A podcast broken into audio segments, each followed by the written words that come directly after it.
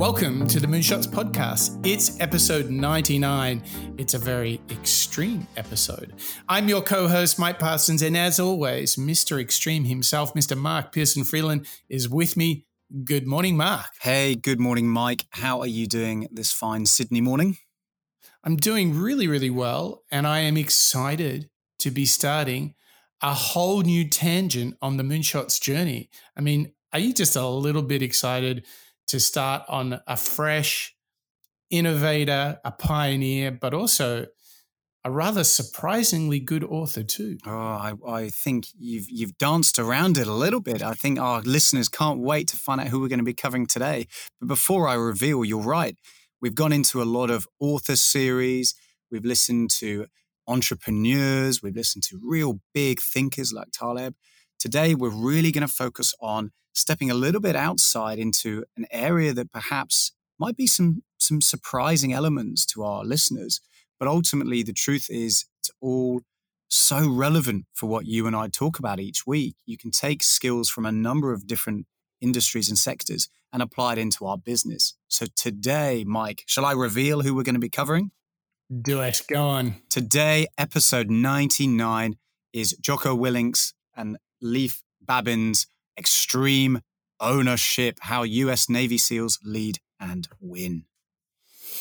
Hoo ha! I mean, what is so exciting about uh, some call him Jocko uh, if you use the uh, correct Dutch pronunciation, it's actually Jocko. Yep. Um, but um, Jocko Willink is um, without doubt someone bringing us some really fresh thinking because much like we've noted that the athletes that we've studied like michael jordan uh, david goggins serena williams what's really interesting is that when you study uh, folks who've been in the military or in sports what's really interesting is they're so good at breaking down really common rules lessons and wisdom to help us do well in life, to help us be the best version of ourselves. And in particular, they all seem to tackle this idea of pushing through barriers, this idea of, you know, embracing the discomfort, as uh, Joe Rogan put it,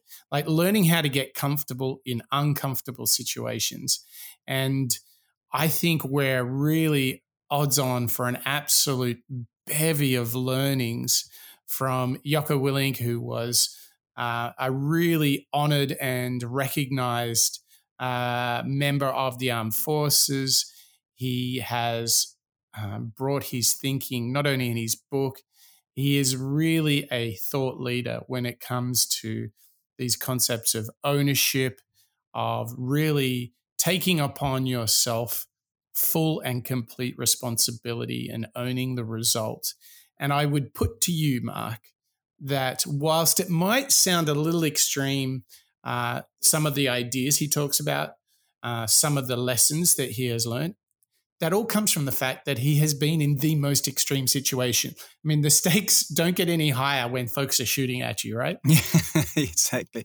And I think it's worth remembering, and particularly as I was reading the book and getting into into all of these great business lessons from from um, a SEAL perspective, you and I have our own battlefields. You know, we have our own form of uh, dodging um, aggression or, or challenges at work.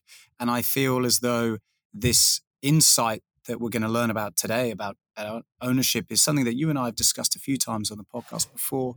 And it's so relevant in how we operate that it seems it seems so incredibly um, rich to go and listen to how it benefits another sector of life and mm.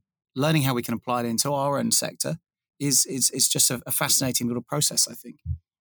It really is. So so for a lot of our listeners he won't come with sort of that that thoughtful elegant uh, almost delicate uh, nature of say a malcolm gladwell. So um, get ready for some some big you know exactly what you would expect uh, from a Navy SEAL um, bold, uh, you know, sharp elbowed thoughts.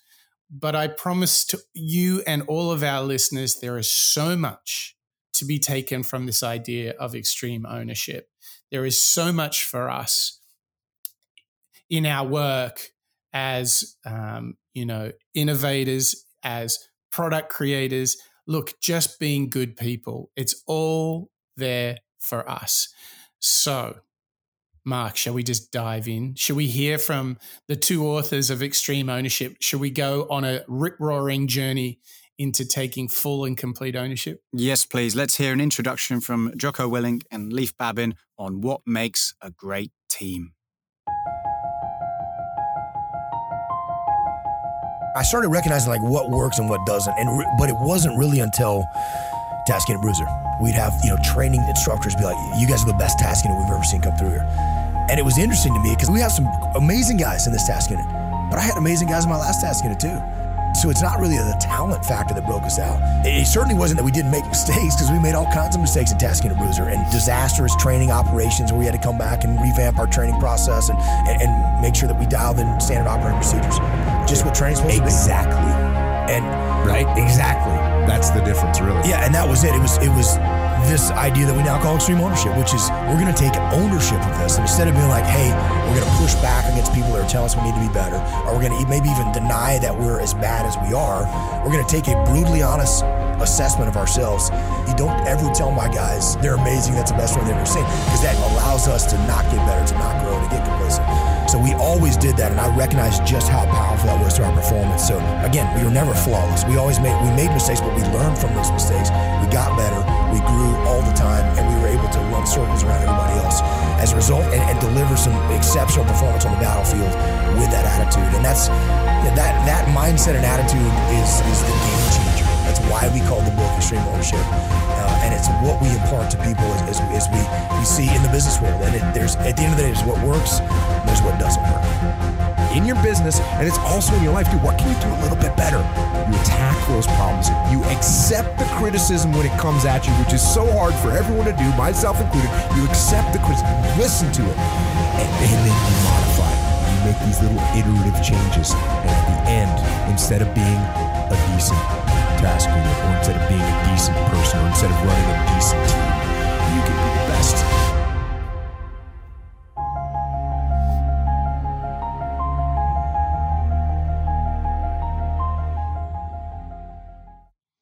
Ooh, yeah. I told you this one would be uh, full of energy and purpose. But um, do you know what I kind of like there is, you know, they were both talking about the fact that even in the Navy SEAL, things go wrong. But I, I really think at the beginning of this journey, they're inviting us to accept criticism, to accept that things go wrong and don't run away from it. What they're saying is you got to run into that feeling. Don't reject criticism. Don't don't sort of avoid those tough conversations. I think they're saying, all right, roll your sleeves up and get into it. And I think that's the start of the empowerment that comes with uh, what Leif and Yoko did in extreme ownership. I think this is where it begins, Mark. Yeah, I think I think you're right. Actually, I think once you have the confidence and the awareness to own up to something when it goes a little bit sideways, maybe once you take ownership of what's yours and what's your team's, and you know maybe a mistake happens from your teammate, you can still own up to that. You can still own the scenario because it's part of your team. Once you go through that process and you're aware of it and you um, accept it, I think it just allows you to have a much stronger foundation to learn from and then maybe do it better the next time. Absolutely right. And it sets us up for a journey in this show to be talking about uh, lessons on teamwork, how to lead, and some of the, the very personal things that you can do to embrace uh, extreme ownership, things such as discipline and how to kind of break things down in, in a simple way. All of that is ahead of us in the show today. So we got so much ground to cover. And I think where we want to start this is around the notion of teamwork. And it's so damn important that if teams want to go places in this world, and I'm not just talking about Navy SEALs, I'm talking about teams at work and you're a team at home too. If teams want to go places, it all starts with a very, very interesting idea, which is owning up to failures. Unlike a team where no one takes ownership of the problems and therefore the problems never get solved with us. Everyone took ownership of their mistakes. Everyone took ownership of the problems. And when a team takes ownership of its problems, the problems get solved. And that is true on the battlefield, it is true in business, and it is true in life. So I say, take ownership, take extreme ownership. Don't make excuses. Don't blame any other person or any other thing. Get control of your ego. Don't hide your delicate pride from the truth. Take ownership of everything in your world, the good and the bad. Take ownership of your mistakes, take ownership of your shortfalls, take ownership of your problems, and then take ownership of the solutions that will get those problems solved. I mean, what a powerful clip. you know, again, you're getting this energy from uh, Jocko coming through here in, in, one of his really well known um, TED Talks, actually. And Mike, for me, I'm guilty of this. I'm guilty in my past of maybe pointing fingers, of mm. looking for excuses, and ultimately, you know, maybe even trying to blame others. And what happens is it wastes time, it wastes energy, resources, uh, emotion. You know, you can't do your best work if you're distracted with that level of anxiety. And I think what's really, really um, a powerhouse tip that I think is coming through in, in, in this, this clip here is once you own up to it, you can move on. You can take it one step further and go from the problem into the solution.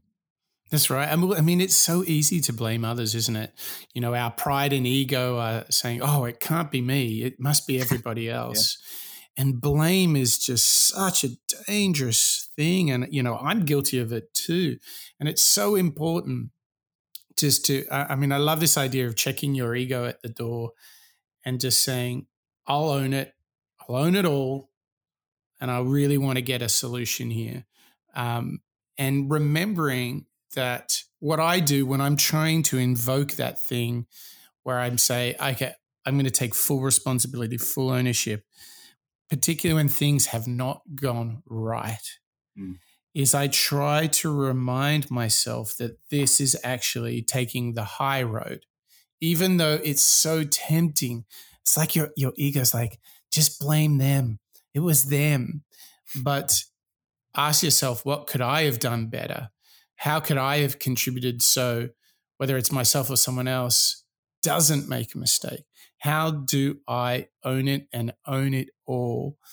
For me, just starting with that simple point that I must take the responsibility. And I always just try and do this thing where I'm like, this is this is the actual high ground, all right? Although it's v- violently uncomfortable. Okay, it's on me. It's on me. And you'll notice that my, the greatest uh, sports coaches in the world, even if a player in a big world championship final moment makes a mistake, they will say, the coach will say, I didn't prepare that player well enough. Mm. It's on me. And I think that's what extreme ownership looks like. And I think whether you're a sportsman, whether you're in the Navy SEALs, or whether you're in business, all of these elements, you know, when you accept and take ownership of, of challenges and problems, you're showing your colleagues trust. You're building trust and respect in them. And this next clip that we've got is again from Jocko telling us about relationships, all of these teammates, Navy SEALs, Army, colleagues day to day. We are, uh, as well as home life, forming these relationships. So this next clip is telling us that trust is really, really key when you start owning those problems, at developing those relationships.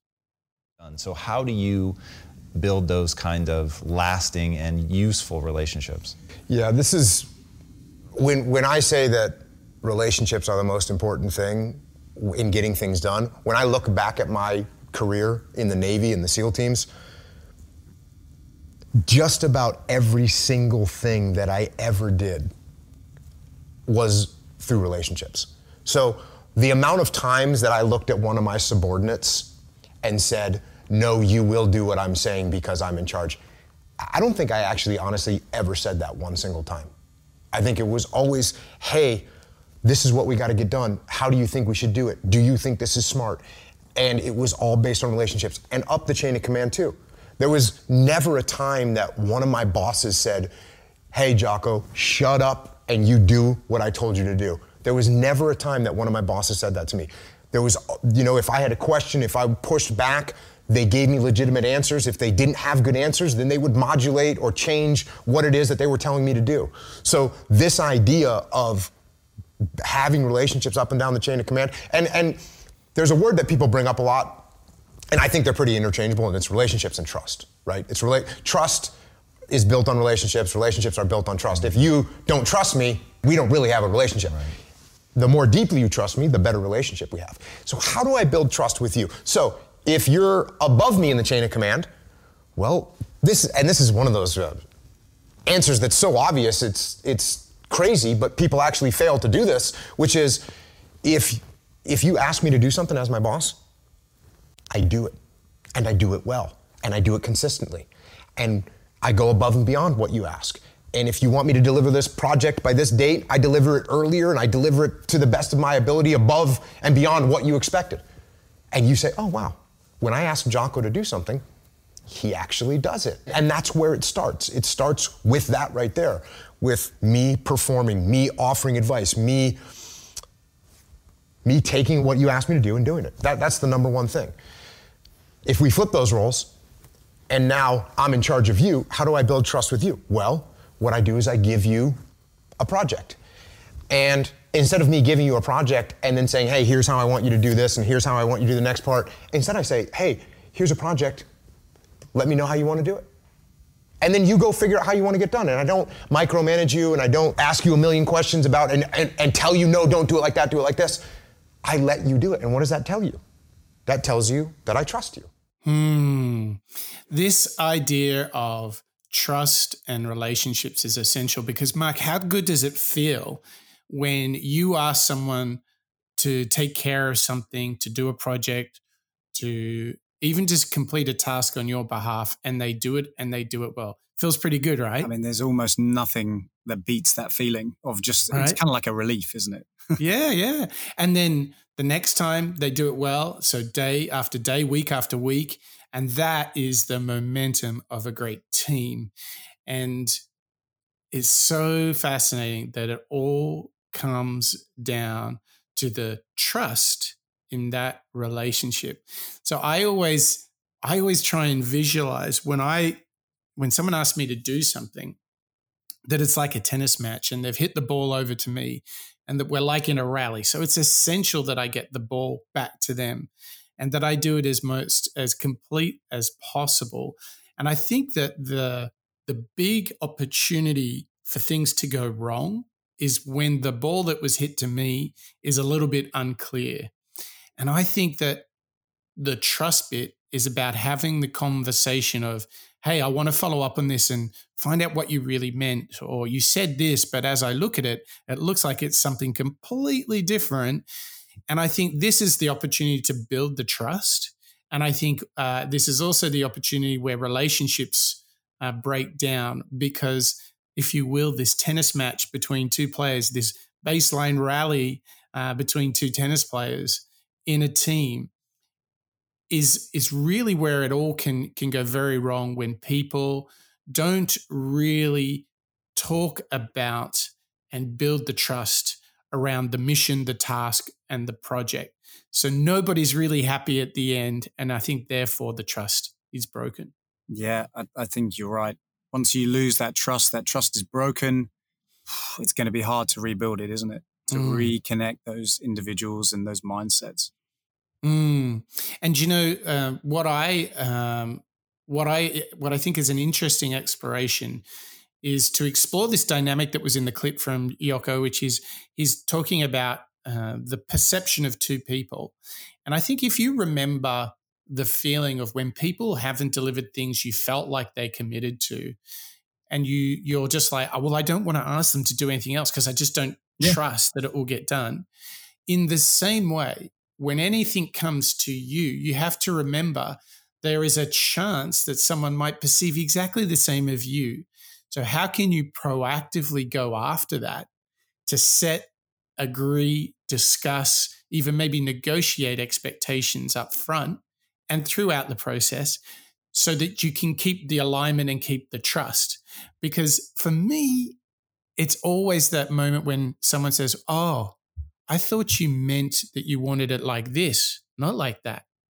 And if only they'd built the trust and the alignment there, then they would have got the thing done. They would have looked at each other and said, Wow, I can count on you. We're a team. Let's do more stuff. Mm. And then what often happens at work on the sports field is when someone's not there to hit the ball back, when, when it doesn't quite work out, the trust breaks. And it takes forever to build trust, but it can be gone in an instant.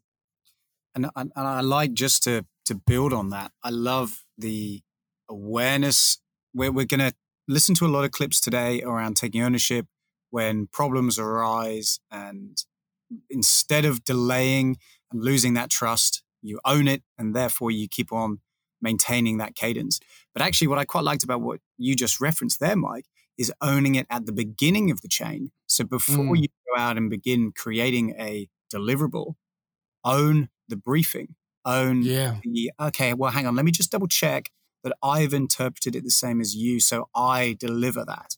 I'm owning it from point A all the way through to point Z when I deliver it, or maybe there's a problem. I like that as a as a, a consideration as we go through um, this concept of extreme ownership. I like that. And can you imagine if everybody starts to take ownership in a team. So everyone's making sure that everyone's aligned, the expectations are there. Every day, people are delivering things and building up that trust in the team. To me, this really takes us to a point of where we can all demonstrate our own leadership. And you know what? Jocko has got more thinking for us around leadership in the context of this team. And it would not be an official Jocko statement if it wasn't positive, if it wasn't dynamic. So let's listen now to Yoko Willink and how we can be unstoppable. When you do take ownership of a situation, it starts to spread through the organization. If I say to my team, hey guys, this wasn't your fault, this is my fault, here's what we're gonna do to fix it, my team looks at me and says, oh, you know what? We should have done a better job. They don't say, yeah, you're right, it's your fault. They don't do that. They say, we should have done a better job. I should have owned this. I should have stepped up. And now you start to have an organization where everyone on the team takes ownership, and that's a totally different, that is when you become unstoppable. I mean, the power of an industry or a, a business where every single unit is like a worker ant. Everybody's got a job and they own it and they go and deliver it to the best of their yeah. ability. I just I just think about, you know, how we see this great teams at work. They have this history, which is essentially a trust built on continuous meeting or exceeding of expectations. And that always happens when, you know, people take ownership. So for me, this is sort of the framework that ties it together. You know, the starting point is you just need to take full ownership, full responsibility. And then every exchange with your peers and your colleagues is a moment to build that trust. And when you do it, teams build this momentum. You know, as, as Jocko said, they become unstoppable. So, I mean, this is such a great, um, sort of a great fuel by which we can apply because, I mean, we all work in some sort of team. Uh, even if we're sort of the mad scientist who produces things, you still have to interface with the world. And every single one of those things is a relationship that can go better if there's trust. And I think this is this is so good because when you're on the on the battlefield, these lessons both good and bad, they they they they become so clear and obvious. And I think he's giving us some of the most important things with all of this uncertainty around us at work at the moment. Taking ownership is the perfect elixir, isn't it? Yeah, absolutely. Because you're working remote, maybe you're not seeing your colleagues as much as you are day to day. Or, in fact, you know, if you think about relationships, maybe you're seeing your family or your partner more regular than you normally would. And at the same time, maybe you're um, trying to keep aligned. And this ownership, again, translates from the battlefield of, of war into all of these scenarios around us, particularly when you're in um, maybe you're working more from home and therefore around others, or maybe less than others. When you communicate, uh, and you know, Mike, you and I have talked about this this before. When you communicate really, really efficiently and make sure that you understand what's being given to you, and again, I love that tennis, the the the, the game of tennis where the mm. ball is jumping over the net. You know, I love that this has come back round because you're quite right. When you can see the ball is in your court and you know that it's your turn to respond to it, then both sides are, are feeling comfortable. Mm. You know, hmm. there's no anxiety bubbling up within you, thinking where you're wondering and thinking, okay, well, is it my turn? Mm-hmm. Is it? I, I'm not sure mm-hmm. anymore.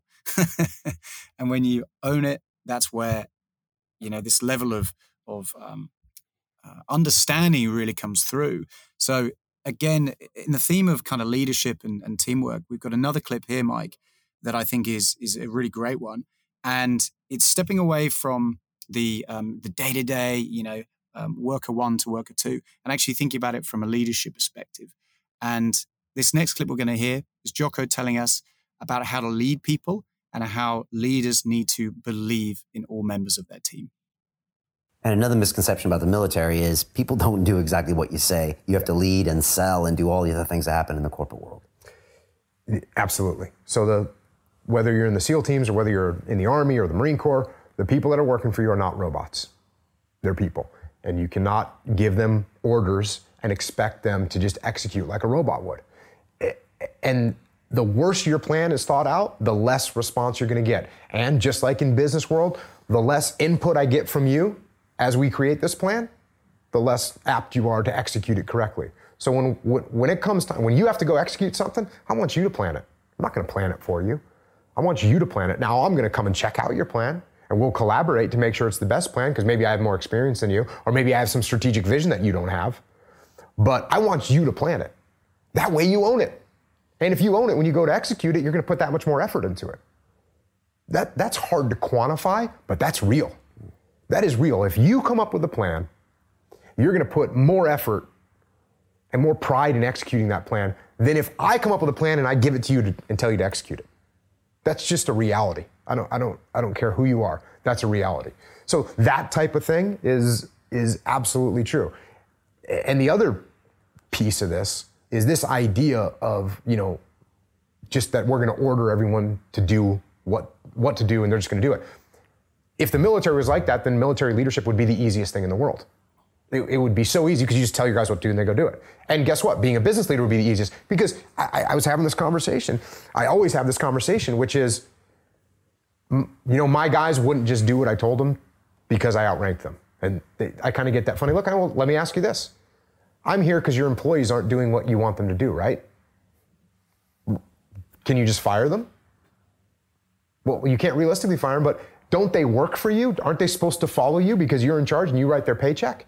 But all of a sudden, they're not doing what you tell them to do. Why is that? It's the same exact reason because they're people. And guess what? People want to own their own destiny. They want to be in charge of what's happening. They want to take ownership. They want to create the plan.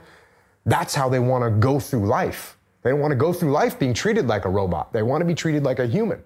Mm, we all want to own it. I think that is so perfect, Mark. In the end, nobody wants to turn up and be a robot. People want a sense of ownership because I believe from that is where satisfaction, fulfillment, pride, it all comes from. I took ownership, I delivered, I feel good. It's it's really that simple. And so if you can make this shift if you can get this aha moment that, in fact, everybody does want to take ownership, you have to give it to them. You have to nurture and help and support and coach and mentor. But actually, from a default position, almost everybody wants to take ownership. And therefore, when you give them something to own, you are showing that you believe in them. But I actually think the most important thing is how you support, how you inspire, coach, train them. Don't just throw it at them and say, good luck with that. How you can help them master it. I, I truly believe this is some of the very core tenets of leadership, isn't it? Yeah, you're right. I, and I, I am reminded of, of Michael Jordan and how he would, you know, not necessarily lead from a, a, a point of authority, but he led through his example. He mm. would practice all the time. He would be hard on the court. He would, you know, strike fear in his opponents and, and even his play as, as teammates, as we heard. And that's mm. all because he was owning it. He was owning his role in the team as a teammate, and he was owning this um, this part of himself being one of the greatest players of all time. And it inspires those around you. You know, like we heard earlier, ownership is infectious. Once you start right. doing it, once you see other other people doing it, you're inspired by them. And exactly as Jocko's just calling out there, we all want to own it. People want ownership. If you can go and learn from doing it yourself and own that plan, he's right it will be much, much simpler for the business to grow when the people who are actively creating or actioning that innovation or change are the ones who came up with the plan themselves. Mm.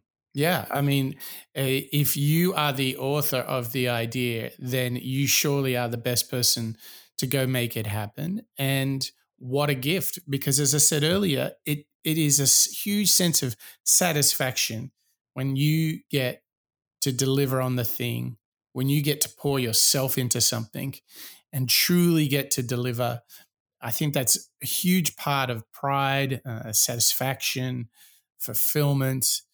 Um, it really is essential now. So, therefore, uh, if we know that by default everyone's sort of a uh, kind of like that, it's really a question of how you can demonstrate your belief in others around you, how you can give them opportunities for ownership, and how you can support them to take that ownership and that that's just such a such a great way to kind of wrap up this kind of series of thinking of you know taking ownership and full responsibility and uh, understanding that if you do that it is essential that that comes to life in the way you work with others in your relationships and that's how you build trust.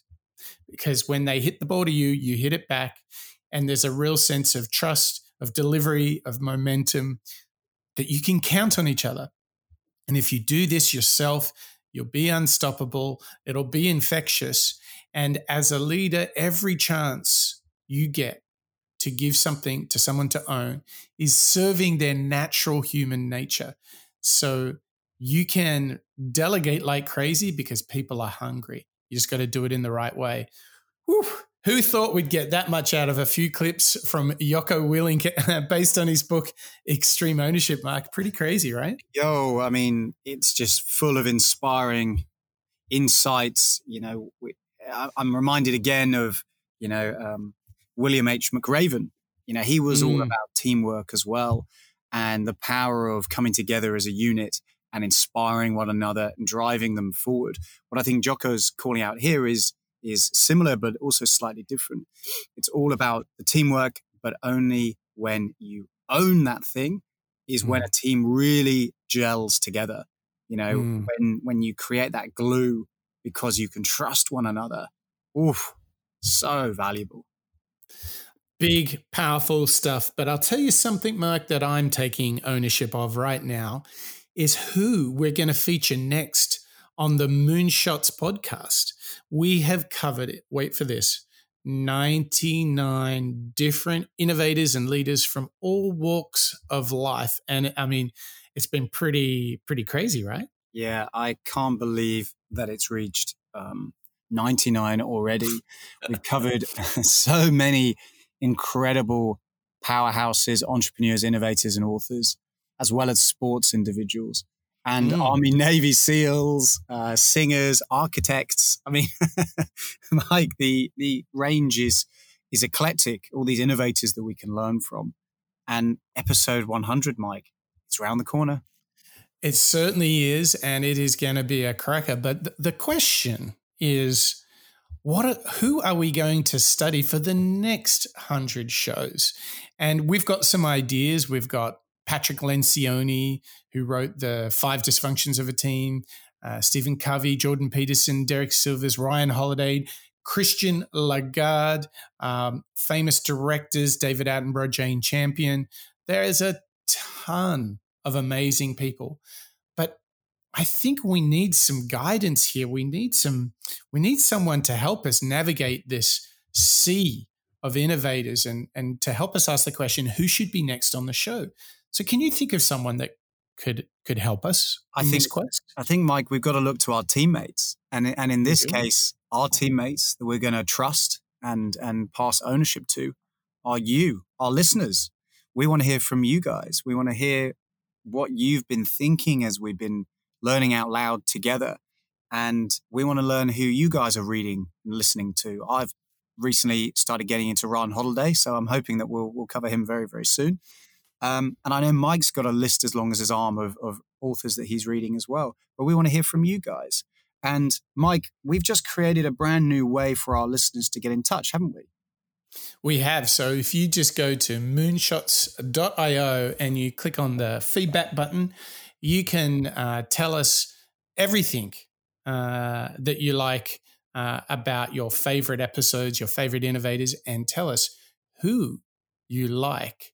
Uh, who you're curious about, who you'd love to learn out loud with, who are the other innovators you'd like us to cover. So, Mark, myself, the whole research team will go deep uh, into the interwebs to find the very best thinking from your favorite innovators. So, go to moonshots.io. Tell us who do you want us to study? Who do you want to feature in the next episode of the Moonshots podcast? We'd love to hear your feedback at moonshots.io. I can't wait to hear what you listeners would like us to to get into. And, and, and see uh, by the time that we get to episode number 200, I wonder who we would have covered. I know. Crazy to think, right? Well, let's uh, let's return to uh, Jocko Willink and the book Extreme Ownership.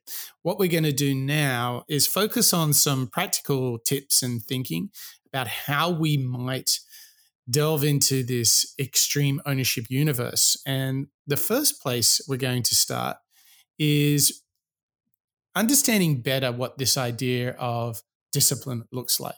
So let's have a listen to the man himself, Jocko Willink. What does discipline really mean? You know, besides waking up early and how do I employ it to all aspects of my life? What does it really mean? Yes, discipline it, it it does start with waking up early. It really does. But that is just the beginning.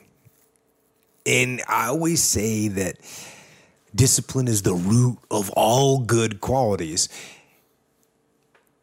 But you have to absolutely apply it to things outside of just waking up early. It's it's everything. It's working out every day, making yourself stronger and faster and more flexible and healthier. Discipline is eating the right foods to fuel your system. It it's about disciplining your emotions so you can make good decisions. It's about having the discipline to control your ego so your ego doesn't get out of hand and control you. It's about treating people the way you would want to be treated. And, and doing the tasks that you don't necessarily want to do, but that you know will help you or help your team. It's about facing your fears. It takes discipline to face your fears so you can conquer them. And that's what discipline is. Discipline means taking the hard road, the uphill road to do what's right for yourself and for other people. It's so often the easy path, the easy path that calls to us to be weak for that moment, to break down for that moment, to give in to the desire and the short term gratification. But the discipline will not allow that. The discipline calls for strength and fortitude and will. It won't accept weakness. It won't tolerate another breakdown. The discipline can seem like it's your worst enemy. But the reality is, discipline is your best friend. It will take care of you like nothing else can. And it'll put you on that path the path to strength and health and intelligence and happiness. And most importantly, it'll put you on that path to freedom.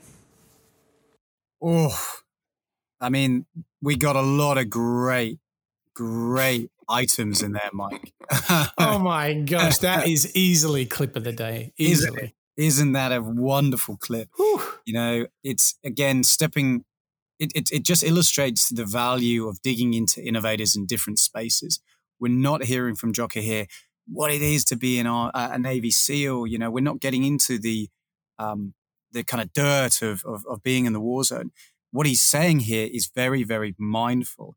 You know, mm. he's talking about waking up, sure, but then he, he covers diet, he covers emotions, he covers ego, covers treating others how they want to be treated. You know, this concept of discipline being your best friend, even though it feels like your worst enemy.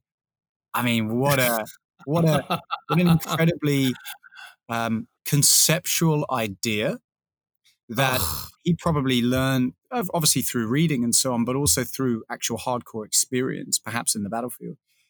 And it's it's true for us as well. You know, this instant gratification that you get with whether it's social media, emails, Netflix, whatever it might be, and actually stepping away from it slightly and thinking, okay, well, let's actually have that discipline of embracing that obstacle, that challenge, that. Mm. Because I know I'm going to get better. That reminds me of all many, many of the other innovators that we've covered recently.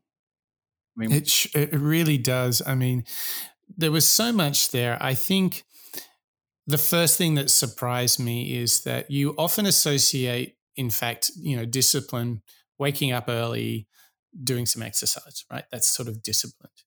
But then he expands it on such a massive axis. I mean, he's like literally being very stoic here. So, so if you are interested in, you know, this idea that the obstacle is in fact the way, uh, if you look up Stoicism, Marcus Aurelius, or uh, the book the obstacle is the way. You'll find a lot more about that if you're if you're interested in it.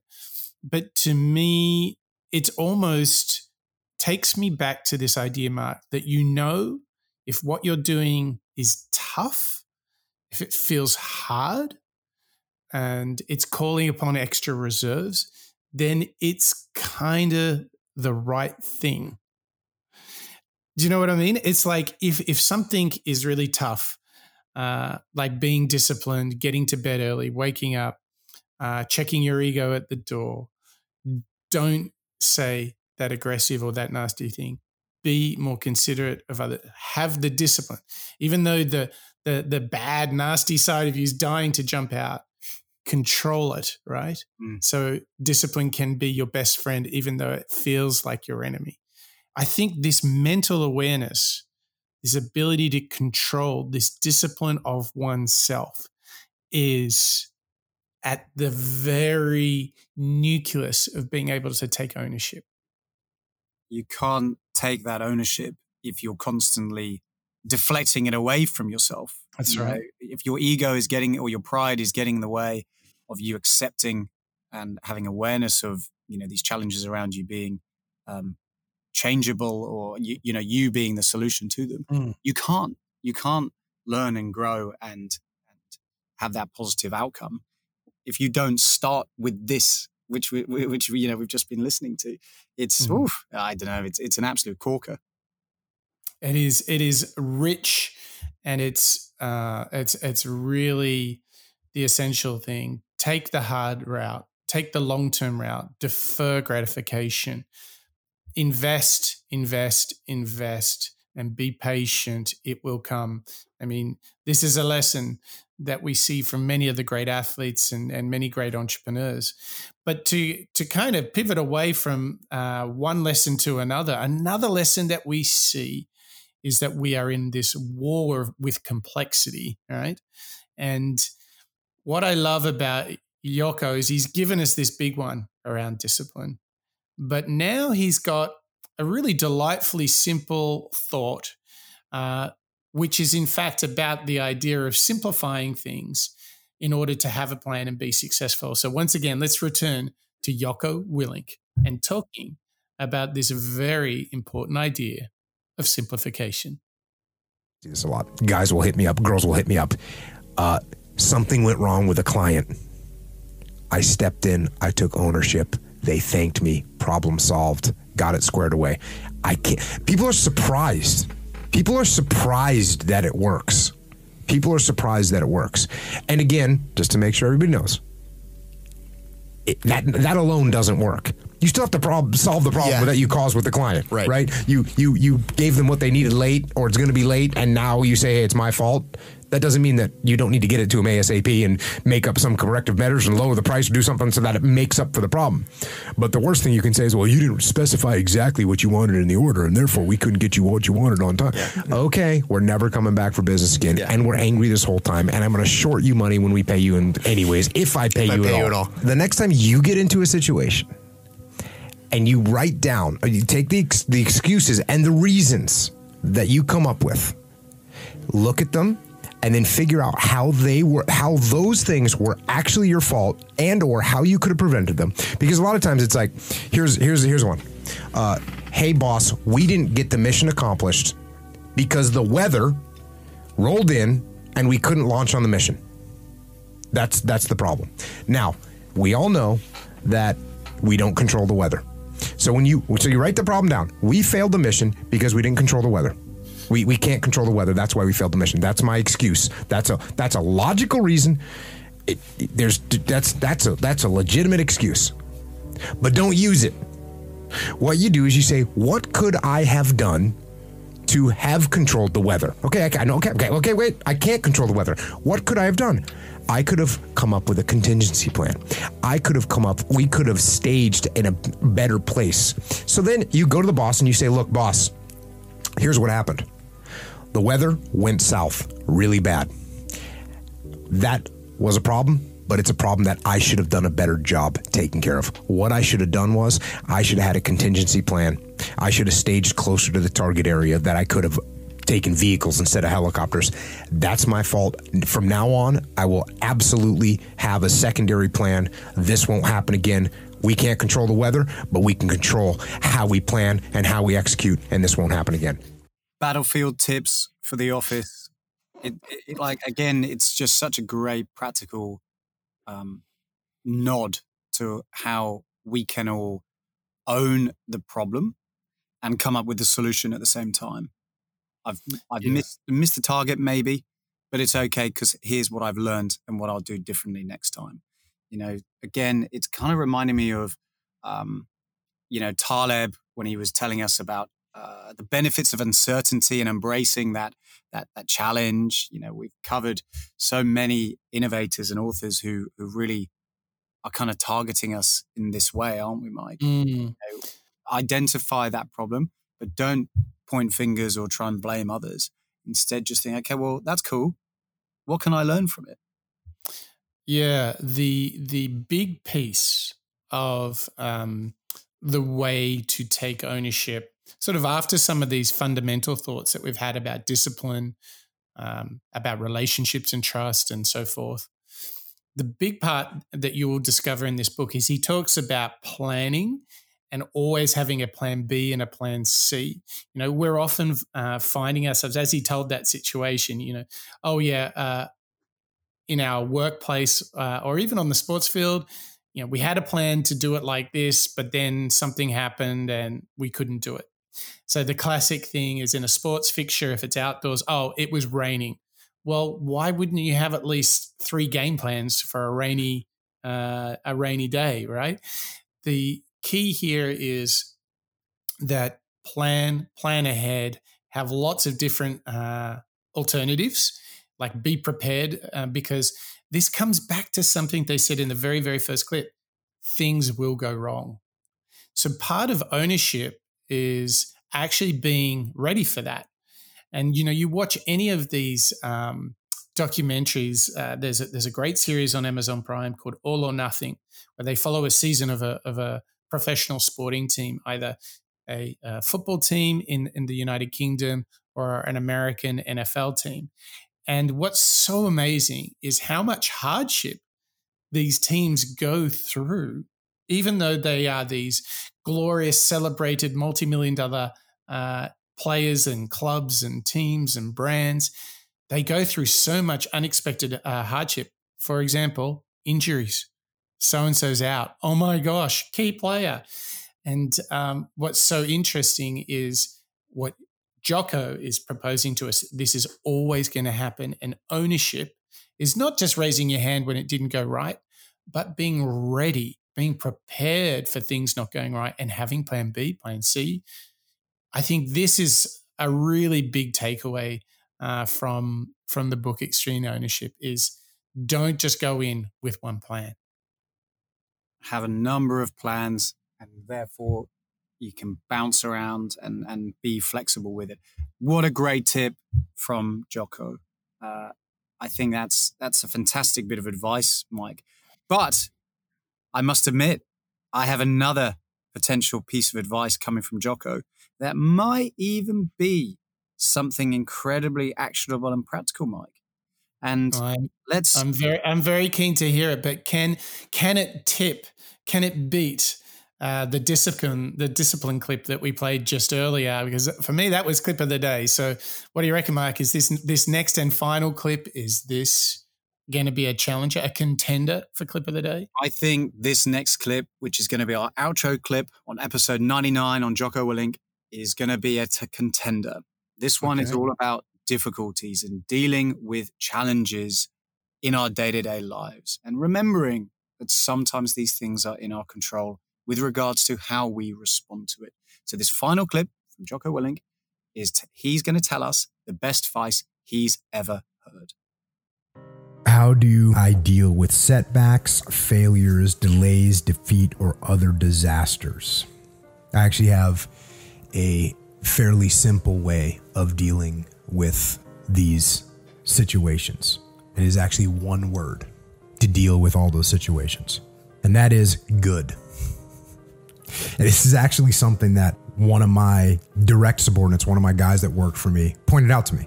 And he would he would call me up or pull me aside with some major problem, some issue that was going on. And he'd say, Boss, we got this and that and the other thing. And I'd look at him and I'd say, Good. And finally, one day he was telling me about some issue that he was having, some problem. And he said, I already know what you're going to say. I said, Well, what am I going to say? He said, You're going to say good. He said, That's what you always say. When something is wrong and going bad, you always just look at me and say good. And I said, Well, yeah. And and I mean it. And that is how I feel. When things are going bad, there's going to be some good that's going to come from it. Oh, mission got canceled? Good. We can focus on another one. Didn't get the new high speed gear we wanted? Good. We can keep it simple. Didn't get promoted? Good. More time to get better. Didn't get funded? Good. We own more of the company. Didn't get the job you wanted? Good. You can get more experience and build a better resume. Got injured? Got injured. Sprained my ankle? Good. Needed a break from training. Got tapped out? Good. It's better to tap in training than to tap out on the street. Got beat?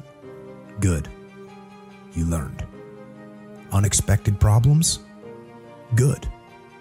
we have the opportunity to figure out a solution. And that's it. That's it. When things are going bad, don't get all bummed out, don't get startled, don't get frustrated. No, you just look at the issue and you say, good. And lastly, if you can say the word good, guess what? It means you're still alive. It means you're still breathing. And if you're still breathing, well, then hell, you still got some fight left in you. So get up, dust off, reload, recalibrate, re engage, and go out on the attack. And that right there is about as good as it gets. Whew. The only thing that I can really say to that clip is good. oh. What a what a powerhouse close to the show, Mark. Oh my gosh, that was awesome, wasn't it? Yeah, it's good. A response to every challenge. You know, it's it's a classic, I think, lesson that a lot of us grew up on thinking about things on the positive side of life, and you know, this is just a one word response that you can have to any problem that comes along. Yeah. You get locked out of your house, you get a bad email, it starts to rain. Good. Just change your mindset uh, Yes. from a very, very elemental way. Let's see. Let's see how it goes. I like it. Good. Good. Oh, Mark, I mean, what what an epic, what a titanic show from Jocko Willink. What when you sit back now, what's what's the biggest takeaway for you? I think this acceptance of discipline, I think, is a really, really valuable lesson that we've learned. I think ownership, you and I are, we've called it out a lot, and our listeners um, have probably heard us, us called out this idea of communication and ownership a, a lot in the past. But I think that's really, really coming through in every clip that we've had. Obviously, the book is all about extreme ownership, but especially in the discipline one, because you're challenging yourself. You're not looking to others to change you. The discipline is all in your own mindset. You're changing Mm. your ego, your pride, your ability to accept criticism as well as challenges and reappropriating it, reappropriating it in a way that is positive for those around you as well as yourself. That that for me, I think is is is an absolute powerhouse of a of a lesson. What about you, Mike? Um, I'm I'm going to go with like discipline is like 360 degrees. Like it's it's more than just waking up, and, and it's it's a you know something for for how you think, how you behave, how you feel. Um, it's 360, man. That was that was huge. That was really really huge. Don't you think? Yeah, absolutely. 360 degree all around us. Let's go. I'm ready. Yeah. Fantastic. Well, Mark, look, thank you ever so much for for helping me navigate through this very dense, action-packed, extreme ownership idea. I mean, it was it was a lot of fun as well, wasn't it? Yeah, this has been a lot of fun. I, I love digging into slightly different authors and innovators and and teachers that we can learn lessons from. And you know, there's no one different, more different than the the powerhouse and enthusiasm Jocko. Yeah, totally, totally. And listen, are you fired up for our centenary show next week? Uh, are you? Uh, it's going to be an action-packed show too, right? Yeah, it's going to be a big, big show. We are following a similar structure, Mike. Uh, um, actually, I don't know how much to to give away to our listeners, but you know, you and I have a pretty interesting strategy and, and show structure in place.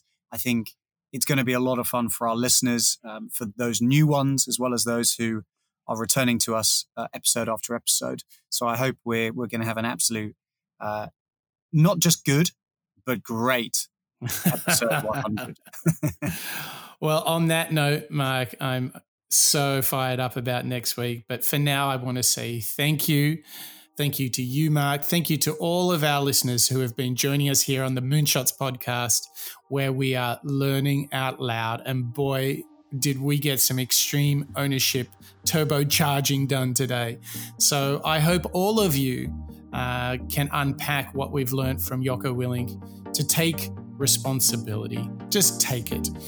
100% and build trust with everyone around you and in your relationships with, with them because, you know, that sort of behavior, it's infectious. Ownership is infectious. And what happens is this gives you the chance to believe in those around you, to give them an opportunity to own it. And that starts every single day, not only with the discipline to get out of bed, but discipline in every where, everything, in every way possible. So make sure you've got a plan and you better have a plan B because if you do all of those things, if we can learn out loud from Jocko Willink, then we can truly enjoy life and we will know that it is good. So that's it from the Moonshots podcast. That's a wrap.